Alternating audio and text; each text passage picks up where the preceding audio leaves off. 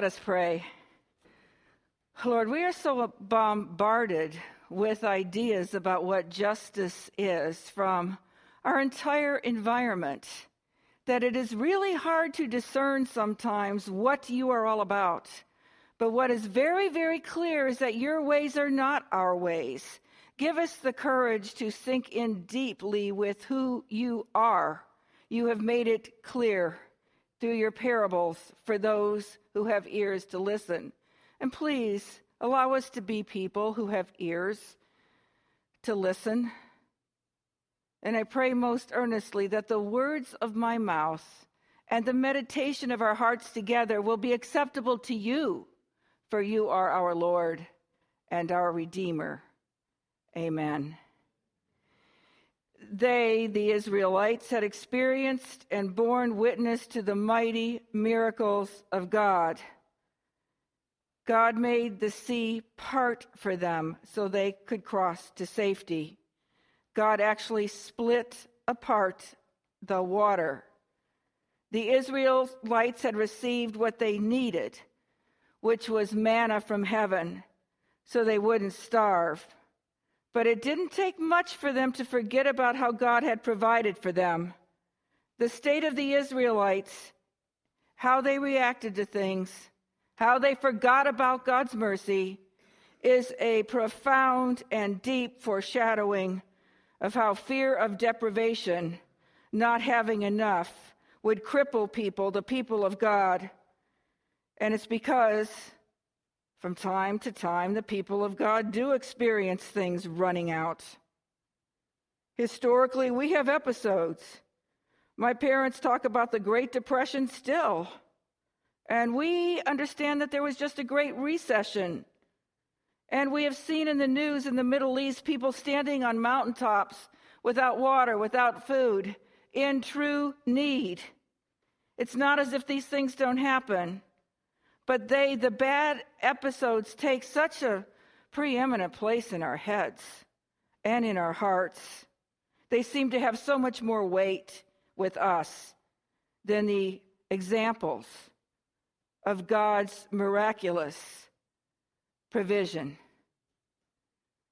As a young teacher in Los Angeles, I was teaching at a private high school. I had been in a public school before that but private high schools don't pay very much. And I was actually going to graduate school full time simultaneously, and this was before seminary, which was graciously paid for. So I was broke. And every single week in my teacher's box by the office at the school, there was $20 in an envelope. Week after week after week, and I never knew who put it there.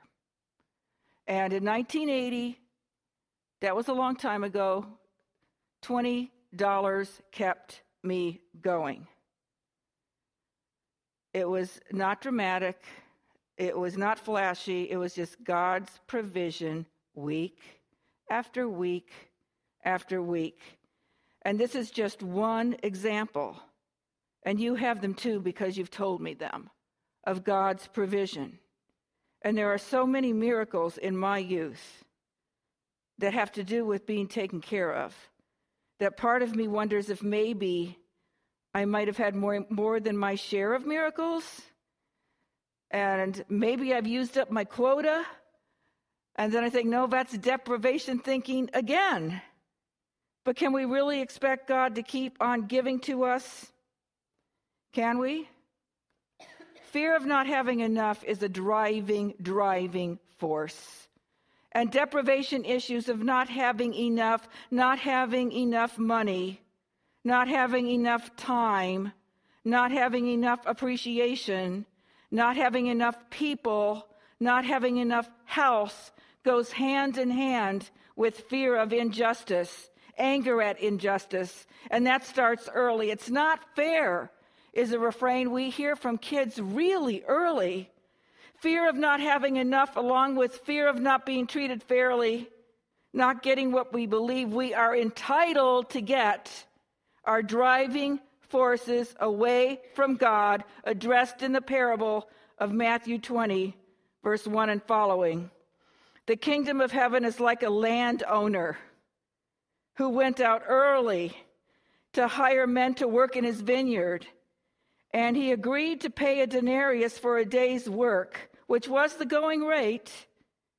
And at the third hour, went and found others standing around in the marketplace doing nothing. So he hired them, and this is a very important phrase, and promised to pay what is right. Then he went out again and hired more who were standing idle. And he repeated this in the 11th hour. It was actually 5 o'clock, but this was a 12 hour workday. And when evening came, the owner of the vineyard said to the foreman, Call the workers, pay them their wages, beginning with the last ones. Everyone got paid the same. Those who had worked 12 hours, the same as those who worked one hour. They could not keep quiet about this. Unfair, they said. I wasn't being unfair, the landowner said. I gave you exactly what was promised. Unfair would be to not honor the promise, we could put in parentheses. God knows exactly, precisely what we need. Our sovereign God is an intimate God, and He knows. And He also knows that there is within us a need to clue Him in about what we think we need because we honestly believe that we know better. We know what is required for our well being more than God knows what is required for our well being. We actually believe this.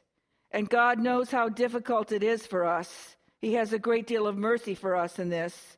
And our world tells us what we need all the time. And our world tells us what our sense of justice should be. The problem is that the justice is derived from the promotion and encouragement of comparisons.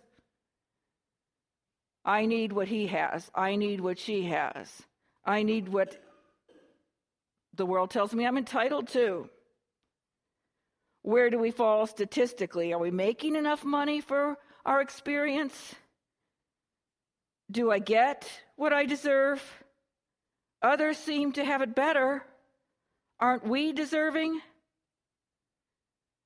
But the ones who did work all day in that vineyard received tremendous mercy.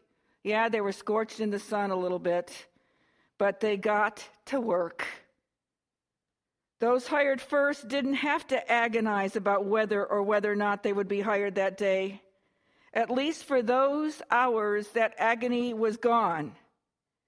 And labor is a good thing, it release, releases stress.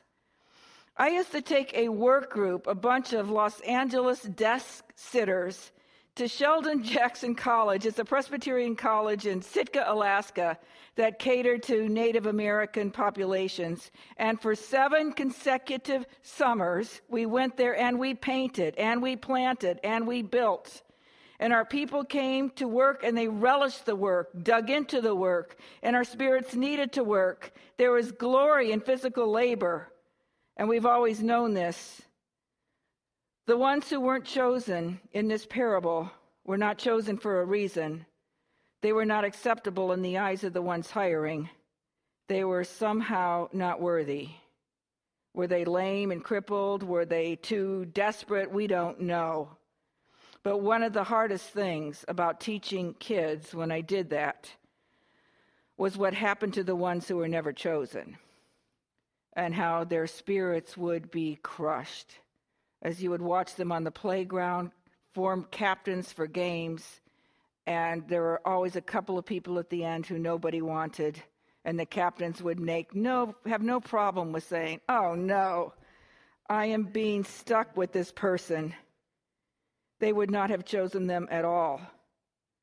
So imagine when those who had lost the last hope of being hired, knowing that they wouldn't be chosen at all, were offered a job the last hour. And this is what God does He dramatically and sometimes quietly offers truth. In spite of what environment might tell us, what our perceived reality might be, God says to us, You are precious, you are needed, you are wanted, and in some mysterious way, I don't know how it can be, every single one of us is chosen.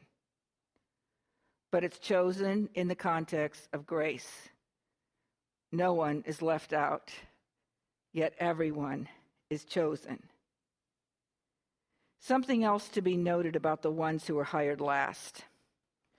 On Thursday, I was waylaid on the way to Presbytery by Pastor Tanya, our friend who has a, an Afro American church in the city. And I went to lunch with her, and four hours later, we stopped having lunch. But we were talking about people in our lives who were in tremendous pain and suffering. And your mind might go immediately to physical problems, but that's not really what we were talking about, although physical problems are certainly in there.